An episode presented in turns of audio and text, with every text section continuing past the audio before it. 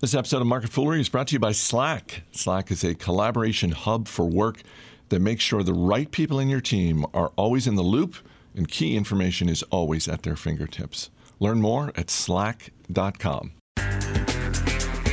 It's Thursday, November 29th. Welcome to Market Foolery.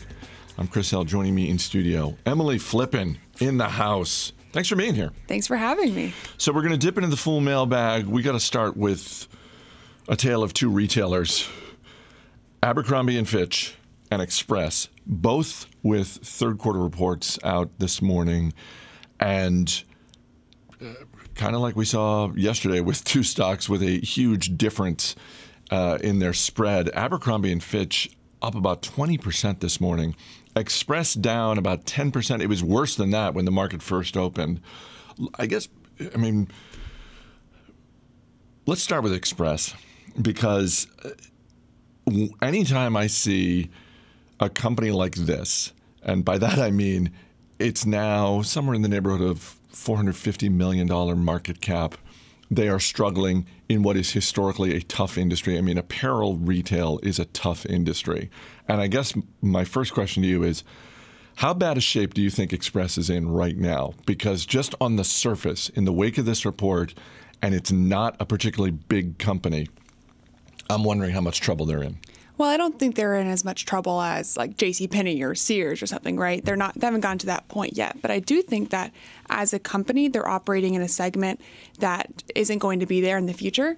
Uh, it's kind of like this middle line retailer where you have your high end goods aimed at adults, your then your discount goods, like your TJ Maxx's versus your Nordstroms, and they're kind of in this weird middle zone where they're trying to get somebody at that like forty to fifty dollar price point, and it's really a challenging area to be in. So I'm not sure if they've really bottomed out per se, uh, but I do think that it is concerning if I were Express to be operating in this segment where you know we're seeing the retailers just be really pushed, and like you said, it's a hard area to be operating in. So it sounds like you're saying uh, maybe not so much a knock on Express and their management; it's just the space that they're in. You think, I mean, you think this could go away?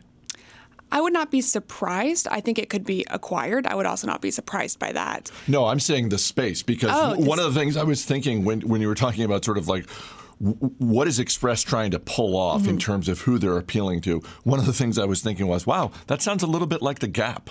Oh, yeah. In the same way that you know, Old Navy is more discount, aimed at a younger uh, consumer.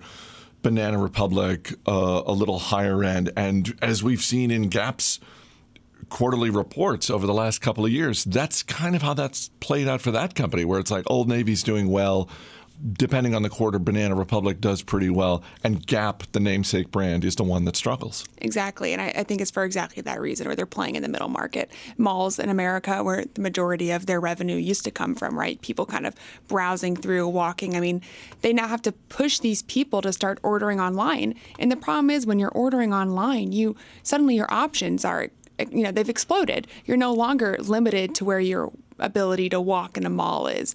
So i'm not surprised that we're seeing you know i think management when you talk about express's management they maybe haven't pushed digital sales as much as they should have. So i'm not surprised to see this middle area kind of falling through because you have the people who are going to continue to buy kind of higher end stuff online and the people who are probably going to be buying these lower end discount clothes in stores. So let's flip it around for Abercrombie and Fitch. Are, are they are they as good as this report? I mean, uh, the stock is up close to twenty percent. I mean, you widen it. And they're having a great day, and good for them, and good for their shareholders. but you widen the lens, and you look at, oh, this is a stock that's basically where it was a year ago. Well, this is what I love when you look about we talk about the middle industry. It's really interesting because yeah, Abercrombie and Fitch reported today beat expectations. Both companies beat expectations, but the guidance and Express is what kind of caused their stock to drop. Um, and it was really interesting because when you think about Abercrombie and Fitch, you think, well, they must be a competitor to Express because they're in that middle forty to fifty dollar price range as well. And when you dig into the numbers of American Express, you'll find that as a brand itself, American Express actually didn't do that well. Wait, American Express? Oh, sorry, Abercrombie and Fitch. Abercrombie and Fitch. Abercrombie and Fitch. Um, and what when you start looking at their sub brands, Hollister, that's the one that's doing really well. And you can notice the different segments that Abercrombie and Fitch, not American Express, are going after here compared to Hollister. Hollister is aimed at younger, like millennials, kids, teenagers. When you go onto their website, it's not men and women, it's boys and girls. And those are the people you're probably going to get with that price range where they want that brand name recognition, but they're not going to Nordstrom, right? They're not going to spend a few hundred dollars on an outfit. Um, but they're also not shopping at discount retailers because they still want that cool factor. So I think we're seeing a lot of Express for American, uh, for Abercrombie and Fitch in comparison to Express because of the fact that they have this Hollister brand, which is really differentiating their services.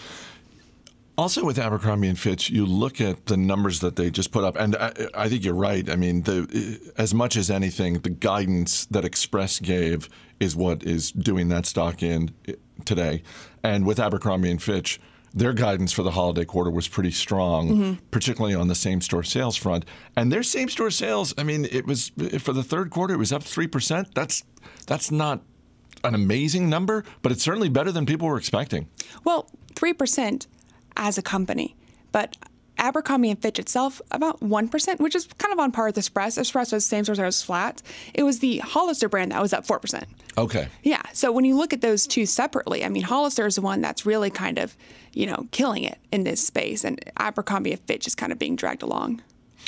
So, do you suppose on any level there's uh, there are conversations that are going on, whether it's Express or Abercrombie and Fitch or at Gap, where someone in the room is saying, we really need to think about what is going to change the game for us in terms of this middle market retail, or we need to seriously consider getting out of it. Because at least in the case of, I mean, in the case of Abercrombie and Fitch and Hollister, Hollister is the one that's doing better, but Abercrombie and Fitch is sort of the better known brand, yes. and and there's some uh, brand appeal there that um, maybe you can't put a number on it, but it's certainly a higher recognition factor than with Hollister.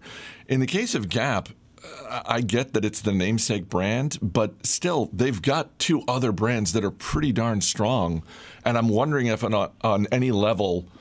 Um, you as an analyst just want to reach out to them and be like, ah, seriously, either figure out a way to change the game or get out of the game altogether. I would not be surprised. In fact, I would I would be very disappointed if management in these companies weren't having that conversation. I don't think anyone is blind to the fact that that's where the market is going. But I think it, you kind of hit the nail on the head when you talk about the brand. A lot of these companies, I think the reason why they haven't moved out of the game is because they attribute a lot of value to their brand and they think they can drive customer growth through brand name recognition. And to an extent, that's what we see with Abercrombie and Fitch and Hollister. I mean, these are brand name clothing. They have their labels or the logos right there for you to see. So I'm not surprised to see that these maybe compete better versus Express, which is a retailer, but you can't tell an Express sweater from any other sweater that you could buy anywhere else because they're not that brand name. Yeah, I, I was uh, on the Express website this morning, and that was one of the thoughts I had when I was when I and I think it's just express.com, but I was looking at it and thinking, yeah, I can't remember ever seeing any out in the world. Whereas, you know, pretty much every week I'll see a young person with whether it's Gap, Old Navy, mm-hmm. American Eagle, Abercrombie and Fitch, certainly a lot of Hollister, exactly. that sort of thing. You can see that stuff out there. A uh, quick shout out to Slack for supporting today's market foolery. Slack is a collaboration hub for work, whatever work you do. With Slack, the right people in your team are kept in the loop, and the information they need is always at their fingertips. Teamwork on Slack happens in channels, letting you organize conversations and information around projects, offices, and teams. And because everything you need is in one place, it's faster and easier to get things done. And with Slack, your team is better connected. And you can find out more at slack.com. Here's how I think about Slack because Collaboration Hub, like if you go to your boss and you say, hey, should we consider Slack for our company? And if your boss is like, well, what's Slack? If you say a collaboration hub, your boss is just going to make that face like, what, what, what does that mean? Here's what it means to me it dramatically cuts down on email. Like first and foremost, we've been we've been using Slack for years at the Motley Fool, and it saves so much time because it cuts down on email, and it's so easy to share information over Slack. Uh, and the mobile app is great too with iOS and Android. It works with Google Drive, Salesforce. You can tailor it to work with over a thousand apps. Slack, where work happens, and you can find out why at slack.com. Our email address is marketfoolery at fool.com. Question from Tom Crone, who writes Longtime listener, first time emailer. I'm a beginner investor building a small defensive dividend portfolio through Robinhood. I currently have shares in Walmart, Kraft Heinz, Tyson Foods, Verizon, AT&T, Bank of America, as well as a dividend aristocrat ETF. I'm looking to round out my portfolio with consumer beverage stocks, either Coca-Cola or Starbucks, but I'm also considering adding waste management. One thing I do not hear a lot about is the waste that all of this increased production and growth produces. I know Waste Management and Republic Services are the two leaders in the industry, but would love to hear your thoughts on waste management stocks as defensive stocks. Thanks for all you do and all the great content you provide. Uh, thanks for listening, Tom, and and great question. And you and I were talking right before we started taping. Waste Management one of those companies with a straightforward name. I mean, they're in the business of trash, and it is it is a decidedly unsexy as a business. But if you've been a shareholder of Waste Management for the past, I don't know, 10 years, you've been handsomely rewarded for that. And I love the idea of owning a portfolio of defensive dividend stocks. I think that's one thing in the market. I mean, especially a market that's overrun with tech companies and these high valuations. I love the idea of having a more modest portfolio that's just sitting back and doing the work for you. And when you look at a lot of those, um, you know, names like Walmart, Kraft Heinz, Tyson's, I mean, none of these are like you said, sexy companies. None of these are gonna, you know, gonna say to your best friend like, "Oh yeah, I bought some Walmart yesterday." Right. You know, it's not that exciting. I've but, got I've got a hot tip for yeah. you. It's called Walmart. I mean, but these are great companies. These are great companies owned because while they might not be your next, you know, Facebook or Amazon or Netflix, they're going to be great companies that likely are very cash positive and can pay a steady dividend. So, looking at waste management within itself, it's not something that we spend a lot of time talking about because, like you said, nobody really likes to talk about waste management. But when you have an economy that's growing and scaling, you're going to have increased waste. So, it's kind of a natural part of that progress. So, I like the idea. I like the idea. I think when you look at waste management in particular, in comparison to some of these other kind of dividend paying companies or industries, uh, you have to be aware of some of the unique risks that waste management poses. And the first being, of course, just normal economic cycles. So coming out of the recession, I mean, that would have been a great time to buy into waste management, right? Because you know that as a country, we're going to continue to grow and develop, especially throughout that period. I think a good argument could be made that we're, you know, reaching our peak of our economic cycle now. We're about to see another kind of, you know, we're having lots of houses being built, lots of um, different businesses being built and all of these things produce waste. So that's an important thing to realize is that this is going to be to an extent a cyclical kind of investment because while we do produce more waste, it does depend a lot on the economic cycles that we're in.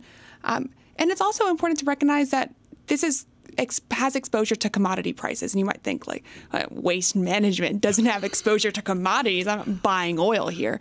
Uh, but to an extent, they sell recyclables. It's, not, it's a smaller part of waste management's business, but they do have to still kind of sort out these recyclables and sell them.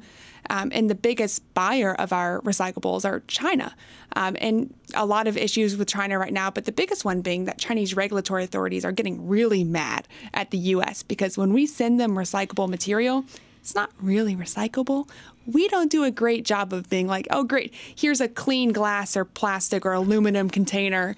Um, we kind of send everything in one pile. And so there's been a lot more regulations in terms of what we can sell and what we can't sell. And that does hurt companies because it now increases the cost that our waste management companies have to do to differentiate what can be recycled, what can't be recycled, what can we sell back to the market, you know, what are the prices for aluminum or paper fibers, and how much can we get for this. So to an extent, it is kind of variable. And those are unique risks that you'll get when you buy into waste management. But as a long term investment, I mean, this is a cash company with long term contracts, very predictable cash flows. So, as part of a dividend portfolio, I mean, it can be a great addition. And uh, one more thing working in its favor, and to that extent, uh, Republic Services' favor as well. Uh, high barrier to entry. Oh, completely. There's so many regulations that it really prevents. Like for example, owning landfills is a natural part of this business. You can't just go build a landfill, landfill trying to get into waste management. It's not part of the business. You can't do it. Um, so yeah, there's very very high barriers to entry. Arguably a duopoly um, in this space. So I mean. As far as inherent competitive risks, I agree, pretty low. It is pretty great. I'm just thinking about uh, Tom's portfolio with the with the dividends. And look, it's it's always great to look at a stock in your portfolio or just your portfolio at large and see growth over time, whatever time period you choose to look at. But one of the sort of sneaky fun ways that growth can happen in your portfolio is with dividends because it's you know it doesn't get the biggest headlines. It's usually something that gets thrown into a press release in the quarterly report. Oh, by the way, we're pumping up our dividend by another couple of pennies or that sort of thing. But over time, if you've got dividend aristocrats in your portfolio, over time you are faced with the happy problem of now what do I do with this cash? Because you know there there are some who just say no, I don't. I'm not looking to turn the dividend into more shares. I just want the cash. And you know what? That's what happens with dividend aristocrats over time. Is eventually you get to the point where it's like you have enough shares the cash is piling up in your portfolio, you got to find out what you're going to do with it. Exactly. And usually with a lot of these companies that pay steady dividends, you have a pretty long lead way to figure out whether or not that there's an issue that's coming, right? You're aware of the fact that dividends start decreasing, cash starts coming, stops coming. I mean, that's a big sign to you if you're a dividend investor that maybe things are squeezed. I think GE is a great example of that, a company that recently used to be a great dividend aristocrat, but now is you know, non-existent. Uh, but there's a long lead way there. I mean, we're looking at a year of of potential for this dividend to be cut. So, I mean, as a dividend investor, you're looking at um, you have a longer leeway with your investments to whether or not that investment is going to turn quickly on you. Emily Flippen, thanks for being here. Thanks for having me. As always, people on the program may have interest in the stocks they talk about, and the Motley Fool may have formal recommendations for or against, so don't buy or sell stocks based solely on what you hear. That's going to do it for this edition of Market Foolery. The show is mixed by Dan Boyd. I'm Chris Hill. Thanks for listening. We'll see you next time.